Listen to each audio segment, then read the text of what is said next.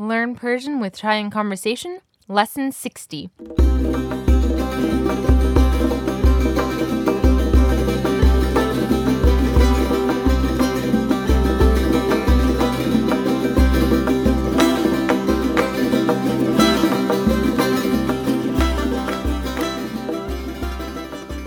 So here we are, the last lesson in this series, lesson 60. Can you believe it, Matt? it's pretty unbelievable. Yes, it's been years in the making. We've gone through weddings, changes in cities, babies, jobs, presidents, but something that's always been constant has been these lessons. It's definitely been a big part of my life, learning to speak Persian and making these podcasts. I was even able to talk about the lessons in my med school interviews. I've definitely enjoyed this whole process. Chai and Conversation will continue, and we'll have lots of great changes coming up in the future, which you'll be able to follow up on our website at www.chaiandconversation.com.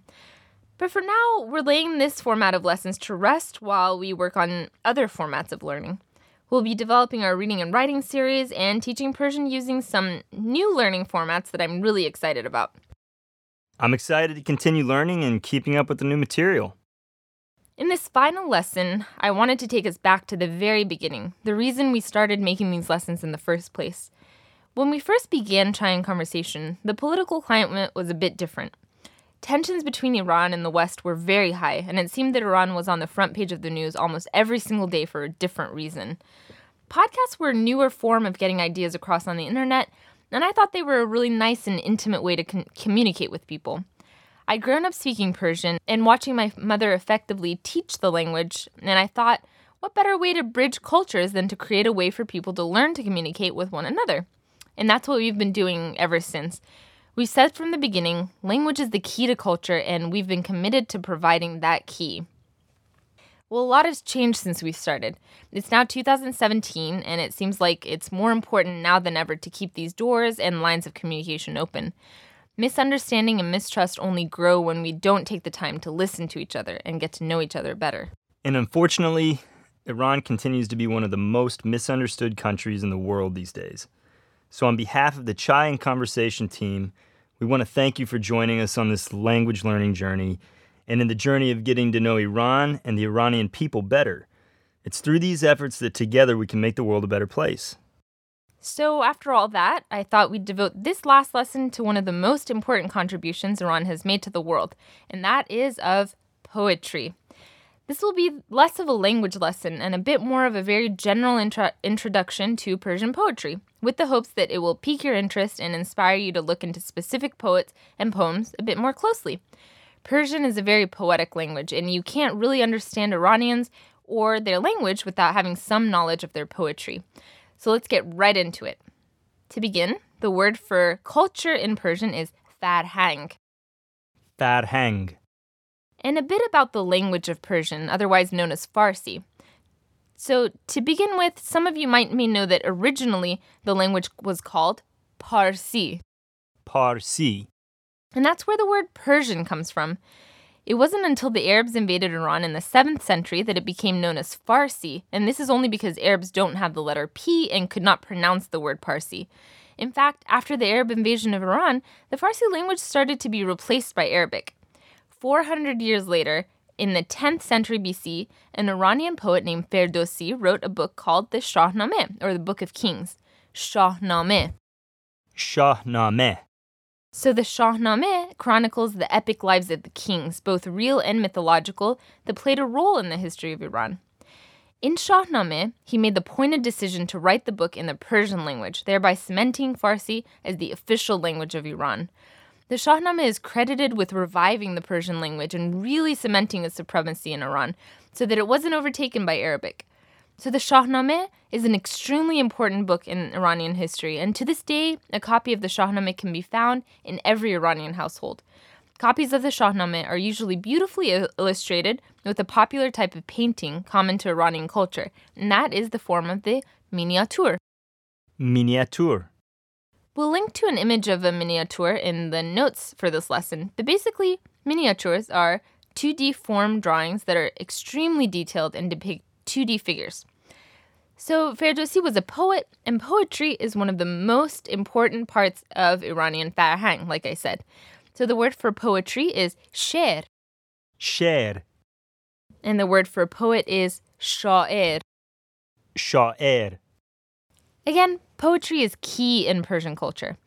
Iranians revere poets and poetry and believe that poetry con- contains universal truths. In fact, most Iranians have tens, if not hundreds, of their favorite poems memorized and can recite them at any given occasion when a certain poem seems applicable. In the future of Chai Conversation, I hope to share some of my favorite poems that I have memorized, along with their translations. So, this will also be in a future phase of Chai Conversation. For now, let's learn a bit about the famous poets of Iranian culture. Perhaps the most famous Iranian poet in the West is Rumi, known in Iran as Molana. Molana. So, Molana was a great Sufi poet, and he is known for his poems about his great love for Shamse Tabriz. Shamse Tabriz. Which means Shams from Tabriz. As many of you know, my last name is Shams, and it comes from this character in Rumi poetry. Rumi met Shams, and he ignited passion and love in him.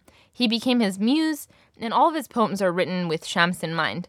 Of course, being a great Sufi poet, all of Rumi's poems have double meanings. They're written for Shams, an earthly man, but they also contain the double meaning about being about God as well. There are two other poets that come up most often when talking about Iranian poetry, and they are Sa'di Sadi, and Hafiz. Hafiz. Sadi was a 13th century poet from the city of Shiraz, and his tomb and remembrance is there. People come from all over the world to visit the site of his burial. His poems center around moral or social thoughts. One of his best known poems is Bani Adam. It's actually inscribed on the United Nations building entrance, and Obama actually quoted the poem in one of his Nowruz greetings to the Iranian people. I'll say a couple lines of it in Persian and then tell you a translation. بنی آدم اعضای یک پیکرند که در آفرینش ز یک گوهرند. We'll have the transliteration of this poem up on our website and its full translation. But basically, the poem says that human beings are all the same being. If one is in pain, then so are the others. So, in essence, it's asking for compassion. We're not all free until we're all free, basically. The way Obama translated the first couple lines of the poem in his Nowruz address was The children of Adam are limbs to each other, having been created of one essence. And now, Hafiz. Hafiz. So rarely, rarely will you ever enter an Iranian's home and not see a book of Hafiz prominently featured in the home. Hafiz was a 14th century mystical poet, writing about love, wine, pleasures of the flesh, and other earthly pleasures and also about divine love. And this is what's important to know about Iranian poetry and Hafiz's poetry in general. Hafiz is extremely playful and joyous, and you can totally read his poems on a surface re- level. He talks about being drunk and happy and in love. But on a different level, they're all about the divine love. Again, he is a Sufi, which is the mystical sect of Islam. So the double meaning of all his poems is that he's talking about being drunk in love, but in actuality, it's being drunk in love with God.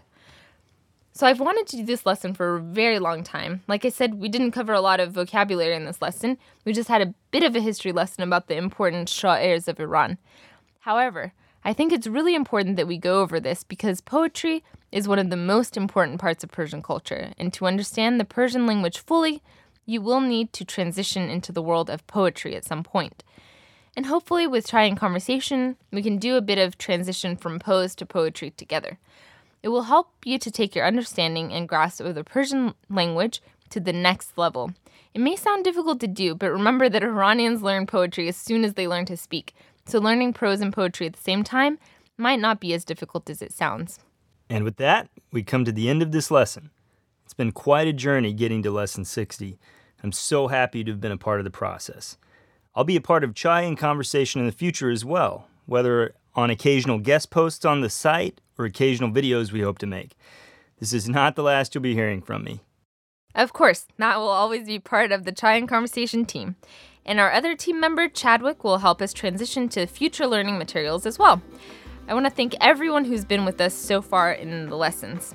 And as always, we welcome your comments, suggestions, and snide remarks about the direction we should head in the future. Yes, there's still so much we want to do, and we're hoping that you will stay with us as our language learning journey continues.